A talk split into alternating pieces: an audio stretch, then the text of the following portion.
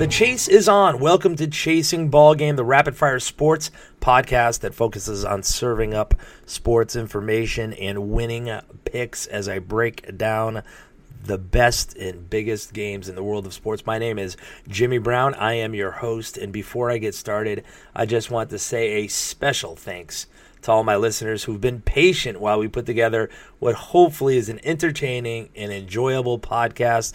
There are going to be a lot of changes coming up. We're going to lock down a solid time so you know when to find us and where to find us. We're going to deal with some different angles as we put together different segments, and of course we'll get better production value, and the show will only get better each and every day. So hang in there, and I appreciate you sticking around. And the show really is about you, the listener. I affectionately refer to as chasers. Basically, it's because we chase down information. If you want to become a chaser, all you have to do is follow me on Twitter or Facebook at Chasing Ball Game, and you instantly become a chaser. Then all you have to do, hit me up, chat sports. I love to talk sports, any kind, anytime, and I'll share all the information, the best comments right here on each and every Chasing Ball Game show. On today's show, we're going to take a look at the latest lines for the NFL playoffs in what I like to call the line watch, and then we'll hit the hardwood and talk NBA and the popular segment known as Betting the Buckets, and then we will wrap up the show with a pick against the spread for the weekend in the NFL. The show is blazing quick with a few picks, so let's get it started. I'm going to start off with the line watch. Very simple. Let's take a look at the lines that came up. Four big games this weekend. Seattle at the Atlanta Falcons, Houston at the New England Patriots, Pittsburgh at the Kansas City Chiefs, and Green Bay at Dallas. Really, what I've found very interesting is that last week all of the favorites covered. That's right, a perfect 4-0, so a big week for the public. You could argue that a lot of people were on the Giants, who were the underdog, but still, when the favorites win, it's going to be a good day for the public, usually a bad day for the books. This week, the lines are out. The most popular play, no surprise, the New England Patriots. They play Saturday night. They are getting 73% of the betting action as we speak, and they are a big favorite, and I mean big. The Patriots opened as 14.5-point favorites against the Texans.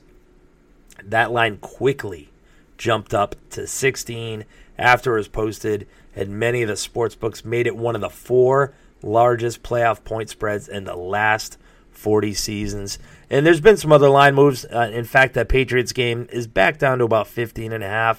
The Atlanta Falcons, they opened up minus 3.5. You can find that at minus 4.5 pretty much across the board against Seattle. Pittsburgh opened up at minus 1, and you have what's called a flipped favorite now, because now the Kansas City Chiefs are minus 2, and that could be due to many a thing. And then, of course, Green Bay. They opened up as 4-point underdogs. They are now 4.5-point underdogs, and I think you'll see a lot of interesting betting movement. For example, 63% of the bets coming in are on Green Bay right now, but as I mentioned, that line moved from Dallas minus 4 to Dallas minus 4.5, which would indicate to me that more of the bigger money is on the Cowboys, and that's what you have to try to avoid is overreaction. It's easy to overreact when you see a big win, especially when a team is idle. I mean, Green Bay had a monster win over the Giants, but Dallas is a pretty good team. They're idle. I'm not saying they're going to win, but if you want to beat Green Bay, you have to either shut down Aaron Rodgers or don't give him the ball. And one thing Dallas can do is they can control the time of possession with the running game behind Ezekiel Elliott. So what happens is teams get popular. I mean, we know the Patriots, they're listed at 7-5 to win the Super Bowl. Dallas Cowboys 7-2, the Pittsburgh Steelers and Packers both 8-1, but more bets have been placed on the Packers to win the Super Bowl than any other team.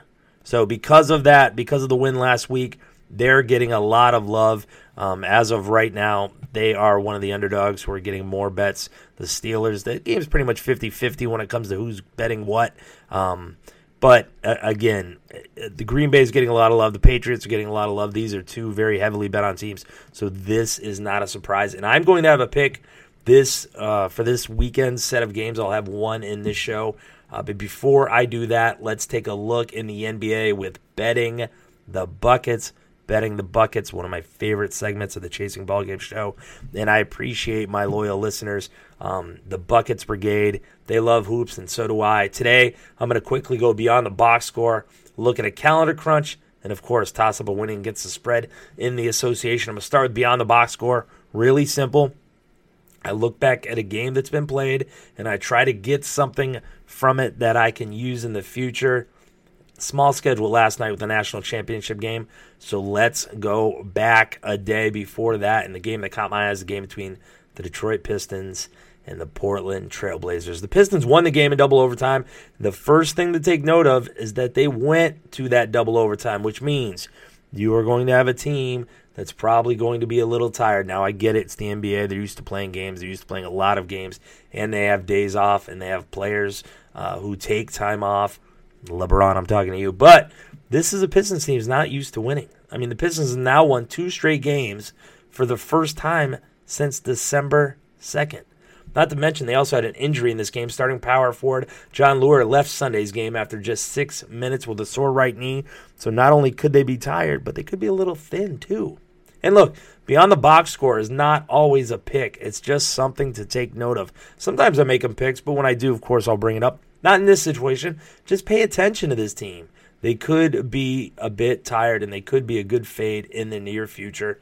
Another area that I love to cover is the schedule. In the segment of the show that I call the calendar crunch, it's simple. If you're going to bet on the NBA, you have to know the schedule. If you don't know the schedule, it could cost you, and it could cost you big time. So if you're not paying attention to it, trust me, you'll get bitten. For example, that winded Pistons team that I talked about, they're now going to play 4 games in a row on the West Coast to wrap up their 5-game West Coast road trip. It includes 3 games in 4 nights, starting tonight against the Kings, and a back-to-back set against the Warriors and the Jazz. Not only could they get up to play the Warriors, because everybody does, they're one of the best teams in the NBA, but then the next week they play a physical, defensive-minded Jazz team. That could be a very difficult spot. I also think tonight's a very difficult spot for them against the Kings. Again, not a play, something to keep an eye on. Another team I want to keep an eye on, the Chicago Bulls. Got the Thunder last night. Now they head to Washington in a back-to-back spot. This will be a 5-game and 7-night set with a back-to-back set to end the run against the Pelicans and on the road against the Grizzlies. Again, winded team. They'll be playing 5 games and 7 nights, and they have to travel to Memphis to play very physical front court in the Memphis Grizzlies. Know your schedule if you're going to bet in the NBA. But here, it's the moment you've been waiting for. The pick for tonight, give me the L.A. Lakers +2. The L.A. Lakers +2. Small line. I'm still seeing it technically. I see down 1.5, 1. Doesn't matter. Take the Lakers. Again, I talked about the long night for the Trailblazers against the Pistons, so the legs will not be there for the jump shots, especially late in the game. I really think when a team plays a long set of basketball games, or when teams get tired and road stretches, the jump shot's the first thing to go, and that's bad news for this team because they shoot a lot of them. Also, the Blazers are going to host the Cavaliers after the game with the Lakers, so it's going to be no surprise that the Blazers will have one eye on LeBron James and company, especially because they have been very successful in L.A. of late. The Lakers, they're playing good basketball right now, truth be told. You know all their young talent. The guy that's really caught my eye of late, rookie forward Brandon Ingram, scored a season-best 17 points in back-to-back games, making 6 of 9 shots both times. He's shooting well. He's scoring. He scored in double digits in 3 straight games. He's becoming the young player they expected him to. The Lakers, to me, are the play. Trailblazers, of course, I've got some trends that go against them. 6-13 against the spread in the last 19 games, playing on 1 day's rest, which means this team doesn't play well in 1 day rest. Now they've got to play in 1 day rest after a double overtime game. Keep that in mind. Also, by the way, Trailblazers, 5-12 against the spread in the last 17 road games. They don't cover at home. Lakers, 5-2 against the spread in the last 7 home games. Take a shot on the Lakers tonight and win big, betting the Buckets. Before we head over to the NFL and my last pick to wrap up this segment, I must take care of some business, and I must talk about MyBookie.ag.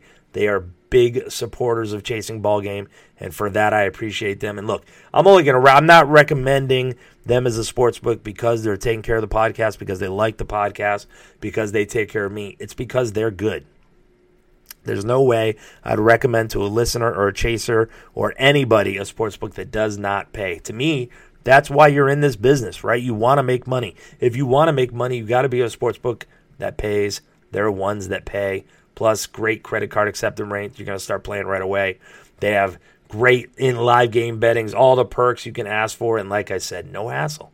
You want to get paid out, you get paid out. And now, just for my listeners, join MyBookie.ag and use the promo code CHASER, and you will get a 100% bonus. You must enter the promo code CHASER to activate that offer. So think about this. Right away, you sign up, use that promo code CHASER.